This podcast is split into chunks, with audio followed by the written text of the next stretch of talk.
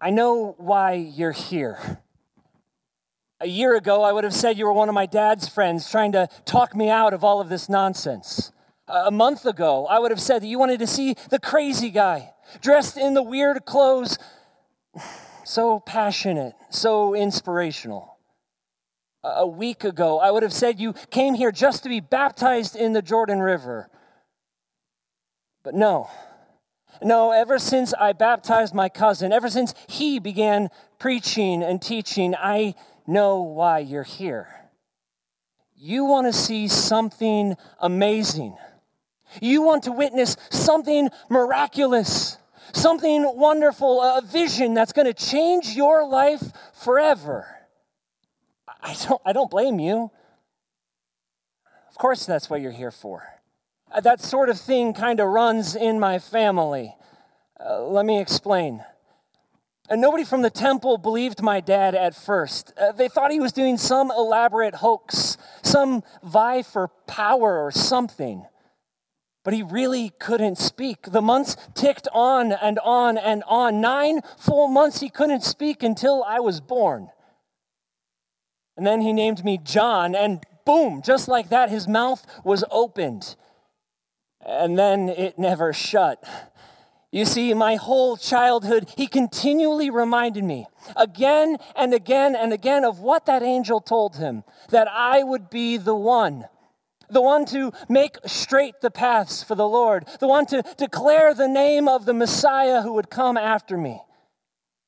My dad always used to say, uh, A king leads, a priest prays, but a prophet foretells. That was to be me, a voice in the wilderness, the one to turn the hearts of Israel back to their God, back to their Lord. I don't remember exactly how old I was when I learned that it was going to be my cousin, the Messiah, the one foretold, the one to bring peace and save his people. But my family told the story often enough uh, the wondrous birth, the annunciation by the angel, the miraculous birth in the stable, and then the visit, first by the shepherds, then by the magi. I just remember when I found out how angry I was at first. I was older. My dad was the priest. Why, why could I not be the greater one? Why could I not be the one, the one to save our people? No, it would be Jesus, the Messiah, Jesus, the Christ. And so I had to know more, right? Wouldn't you? I went to the source. I went back to the scrolls of Isaiah and I read and I read and I read. I had to know who was this Messiah? What was my job supposed to be? And, and how did we know that it was Jesus? And as I read, I, I got a little bit more than I bargained for. I learned information that I wasn't expecting. You see, when you go back and you read what Isaiah has to say, the Messiah, to save his the trials he would face, the suffering and pain that he would face, the death. And in that instant, I, I knew it just felt right. I knew that Jesus was, is, and always will be greater than I. But I was determined to do my part. I was determined to let God use me for his purpose, to declare the coming Messiah, a voice in the wilderness.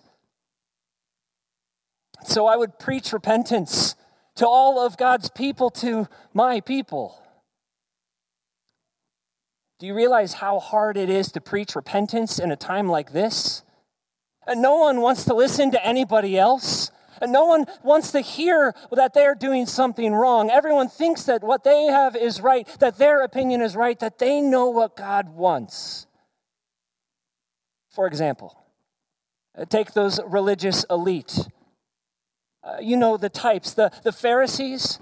If you were to tell them that they needed to repent, they would be appalled horror struck that, that someone so pure and so holy, so godly like themselves, could ever commit a sin in their hearts or in their mind.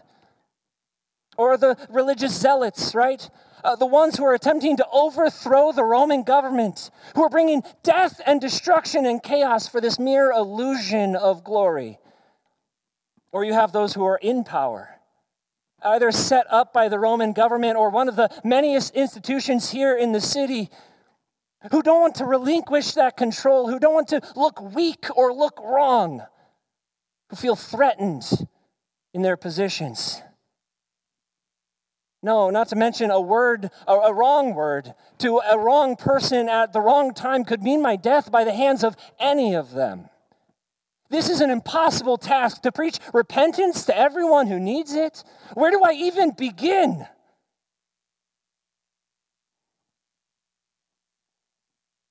It's like my dad always used to say even the great leader Joshua needed his fears calmed by God too. But if I had to guess, I'd say that's not the reason you're here this morning.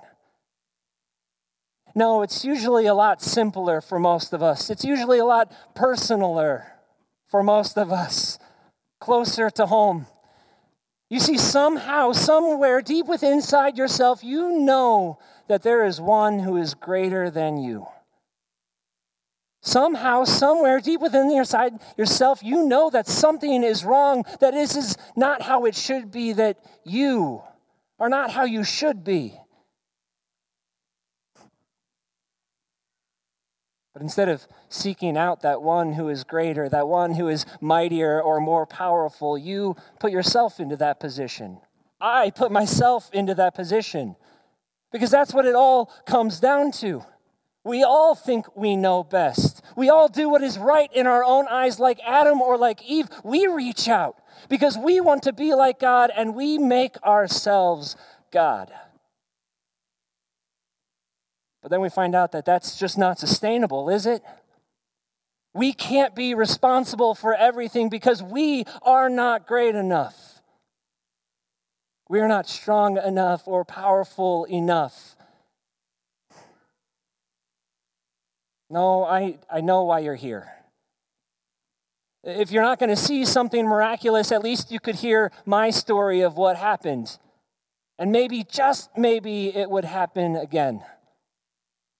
Well, I was preaching just like I am now, baptizing the repentant in the river and, and pointing them, right? Saying that the one is coming, the one to save us, the one who I am unworthy to bend down and untie his sandals the one who is so much greater than I.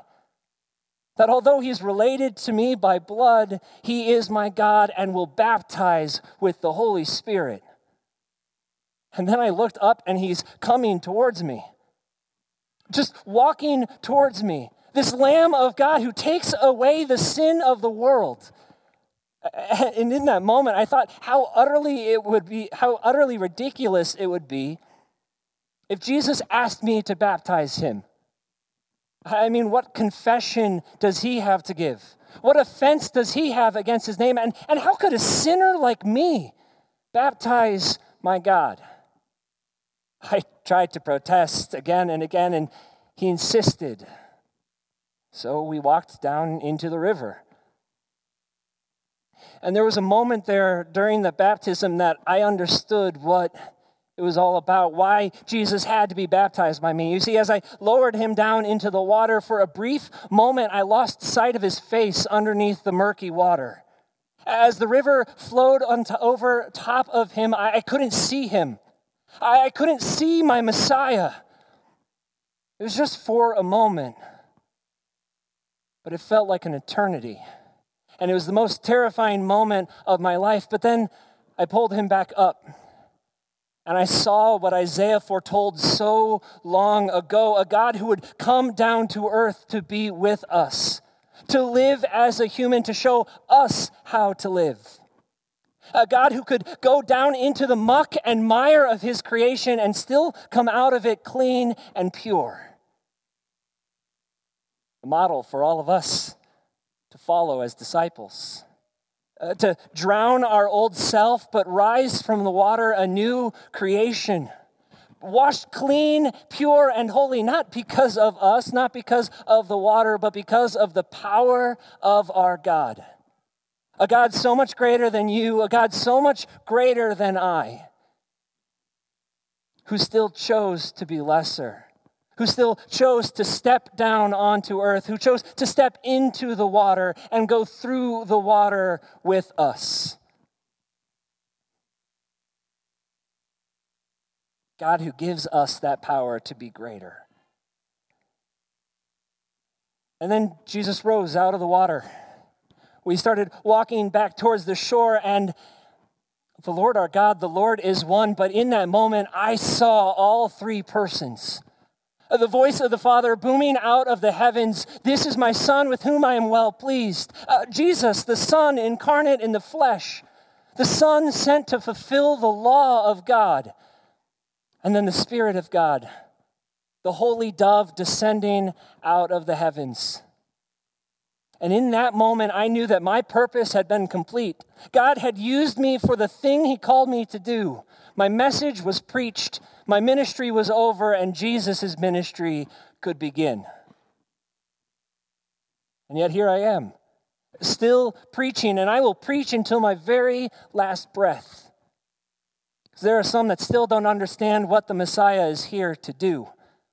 Some think that the Messiah will make our nation great again, that will establish Israel once more as God's chosen. There are some that think that the Messiah will eradicate all of our enemies, completely de- demolish all enemies of God so that we could be free.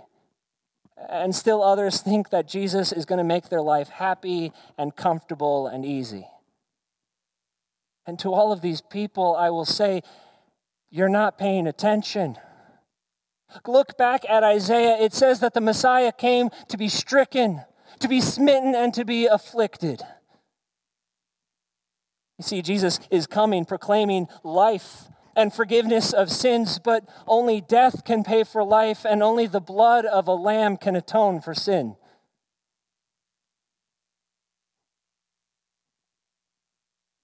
No, you you want to see something amazing. You want to see something spectacular. But it was never me who did any of that. None of us can do any of that. Instead, I can only do the same thing I've been doing this whole time is pointing to the one who is coming. Indeed, he has already come. The one who is so much greater, the one who is so much more powerful and so much more mighty, that's all I can do, is to continue to point to Him, to say, You don't have to be in charge of it all. You don't have to be responsible for it all because God is the one doing the work. And yes, our Lord works in miraculous signs, big, wonderful miracles. And when Jesus triumphs over death, it's going to be miraculous. It's going to be joyful. It's going to be something we've never experienced before. But as my dad always used to say, God spoke to Elijah not through the fire and not through the earthquake, but through the small, gentle whisper. You came expecting something miraculous, and I tell you that it is already happening.